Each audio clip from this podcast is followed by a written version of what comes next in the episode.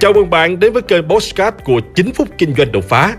Trong chiếc mục Postcard này, chúng ta sẽ cùng trao đổi với nhau về những chủ đề liên quan đến các lĩnh vực kinh doanh, đầu tư, marketing, bán hàng, phát triển bản thân, với mục đích giúp nhau để cùng nhau kiến tạo thành công bền vững và xây dựng cuộc sống hạnh phúc viên mãn.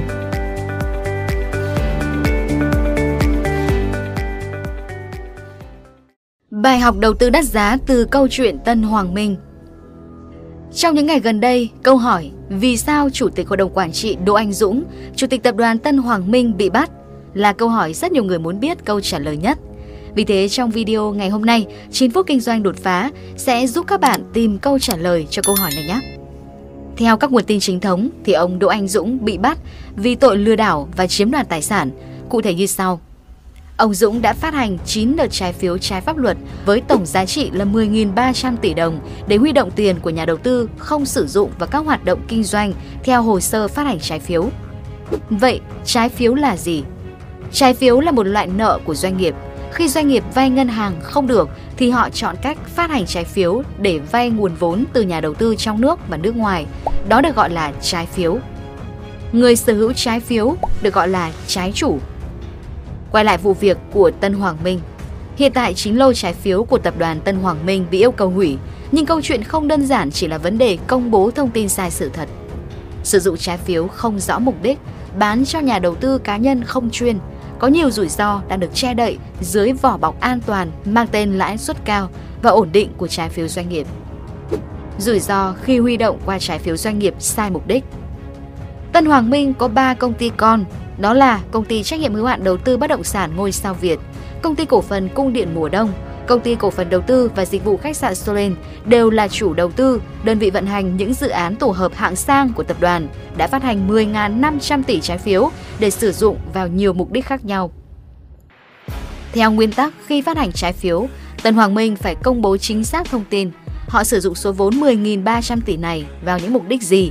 Ví dụ, xây dựng và phát triển dự án A, B, C thì thực tế số tiền đó phải được sử dụng và đúng mục đích đã được công bố ban đầu. Tuy nhiên, Tân Hoàng Minh đã sử dụng số vốn huy động này sai mục đích, che giấu thông tin trong việc phát hành trái phiếu riêng lẻ. Cụ thể, ngày 5 tháng 7 năm 2021, công ty ngôi sao Việt phát hành 800 tỷ cổ phiếu.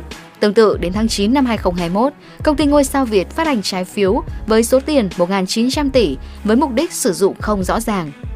Tiếp theo, ngày 16 tháng 12 năm 2021, công ty cung điện mùa đông đã phát hành 3.230 tỷ trái phiếu nhưng không đưa rõ mục đích phát hành. Một điểm trung hợp là cùng thời điểm đó, công ty ngôi sao Việt đã trúng đấu giá lô đất vàng tại khu đô thị mới Thủ Thiêm nhưng sau đó đã bỏ cọc và 6 đợt phát hành trái phiếu khác nữa. Vậy mục đích cụ thể của các lô phát hành trái phiếu này là gì?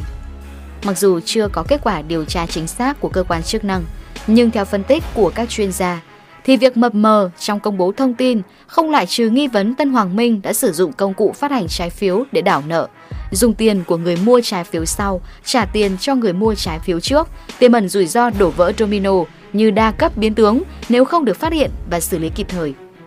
Theo thông tin tiết lộ từ các công ty chứng khoán tư vấn phát hành trái phiếu cho Tân Hoàng Minh, có hai lô trái phiếu có giá hơn 1.600 tỷ đồng được bán hoàn toàn cho công ty trách nhiệm hữu hạn thương mại dịch vụ khách sạn Tân Hoàng Minh việc mua bán trái phiếu giữa nội bộ các công ty thành viên đang cho thấy một hiện tượng nguy hiểm không chỉ ở Tân Hoàng Minh mà còn cả thị trường trái phiếu doanh nghiệp.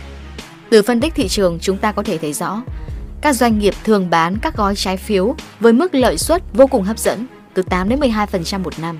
Trong khi đó, các chuyên gia phân tích rằng, thông thường vốn huy động được từ trái phiếu sẽ không thể sinh lời ngay vì phải đầu tư lâu dài cho các dự án Do đó tiền huy động từ trái phiếu sẽ vận hành theo hình thức tiền huy động được từ nhà đầu tư sau sẽ dùng để trả cho nhà đầu tư trước. Cứ như vậy, càng những người mua về sau lại càng ôm nhiều rủi ro. Khi doanh nghiệp đã gây dựng được niềm tin cho những khách hàng thân thiết rằng trái phiếu doanh nghiệp là một kênh đầu tư an toàn, hấp dẫn, thì nó lại càng có xu hướng đầu tư nhiều hơn. Huy động vốn của anh em bạn bè người thân và khi vỡ lở thì mất trắng. Việc các doanh nghiệp ban các gói trái phiếu với mức lãi suất càng cao thì chứng tỏ doanh nghiệp đó càng khát nguồn tiền. Đây là một hồi chuông cảnh báo cho những nhà đầu tư về việc kiểm chứng thông tin và phân tích kỹ rủi ro trong đầu tư để tránh thua lỗ không đáng có. Tất nhiên, nguyên tắc trong đầu tư luôn là lợi nhuận càng cao, rủi ro càng cao.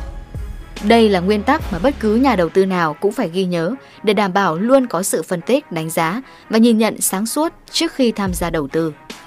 Không nên bỏ trứng vào một giỏ, tránh rủi ro mất trắng tài sản. Luôn kiểm chứng thông tin chi tiết đầy đủ, rõ ràng khi đầu tư.